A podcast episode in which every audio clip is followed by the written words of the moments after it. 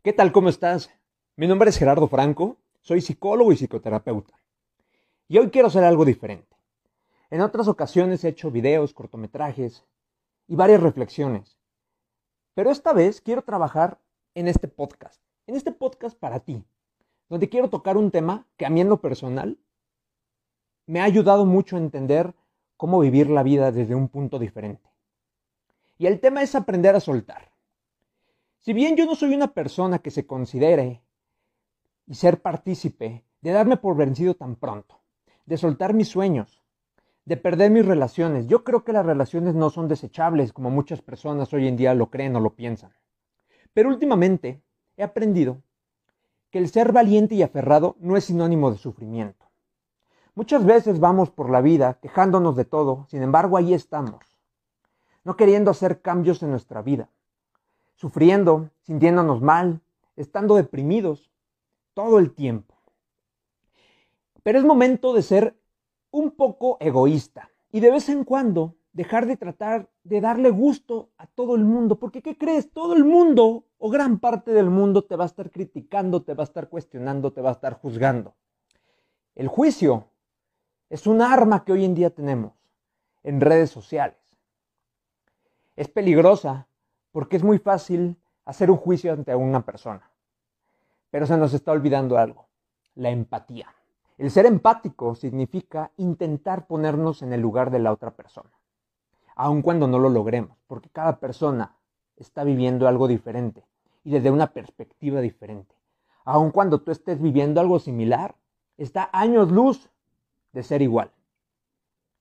Todo el tiempo estamos buscando cubrir las expectativas de los demás. Pero ¿qué crees? No lo vas a lograr, porque todas las personas vamos caminando buscando cómo hacerle daño a los demás, cómo pisar sus sueños para hacer realidad los míos, cómo tratar de hacer menos a los demás para yo sentirme grande.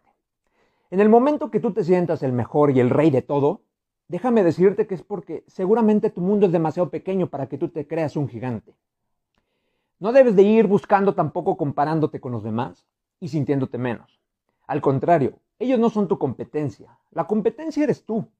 Lo que debes ir buscando es aquellas personas que te puedan aportar, que te puedan enseñar, que te puedan orientar, que te puedan guiar. Esas personas deberás de tomarlas en tu vida porque tienen algo que aportarte y seguramente tú también tienes algo que aportarle. Si bien tu conocimiento y tu tiempo es muy valioso, pero de verdad muy valioso, y debes de darle de verdad ese valor. No debes de tirarlo a la borda ni tampoco regalarlo, ni menospreciarlo. Debes hacerlo valer. Pero quiero que te pongas a pensar qué personas y cuántas personas han influido en quién eres hoy cómo te han ayudado, qué han aportado. Y es momento de regresarle a alguna persona eso mismo. Aquello que le pueda ayudar a crecer como persona, que le pueda ayudar a desarrollarse y a cumplir sus sueños. En lugar de hacerlos pequeños y, y destruirlos, ayúdala a construirlos.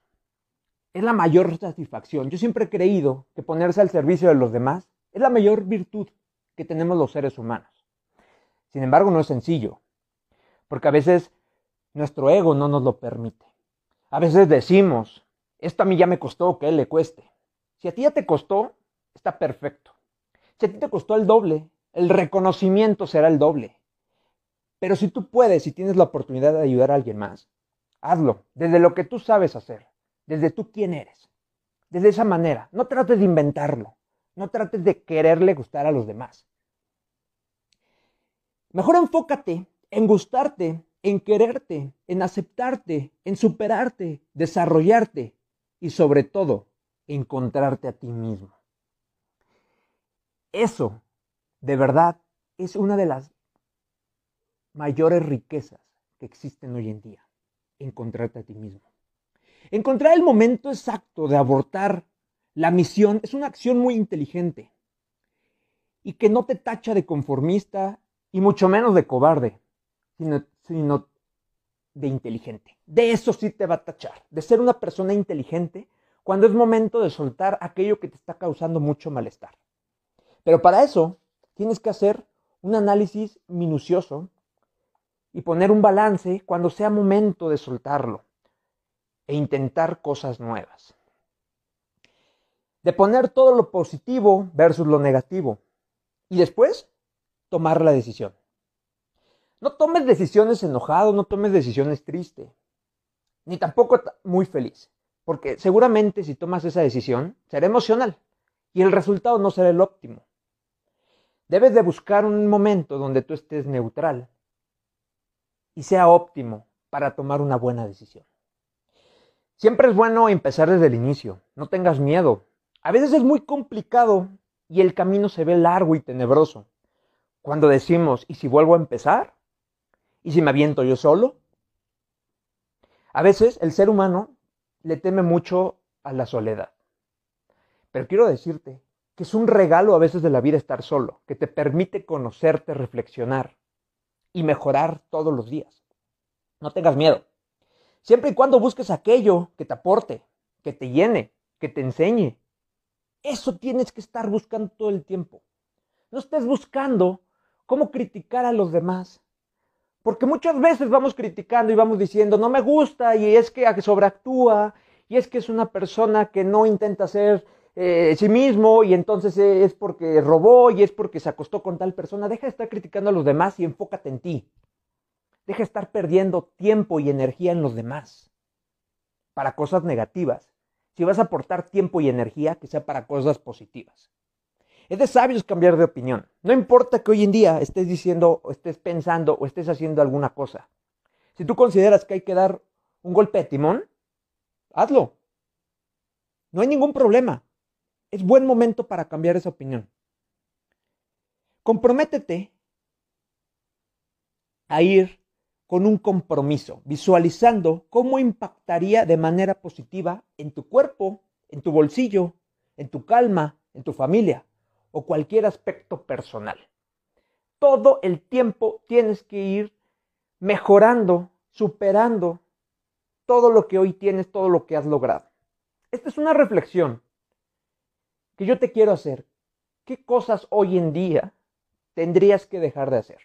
¿Qué cosas hoy en día tendrías que atreverte a hacer? Es momento.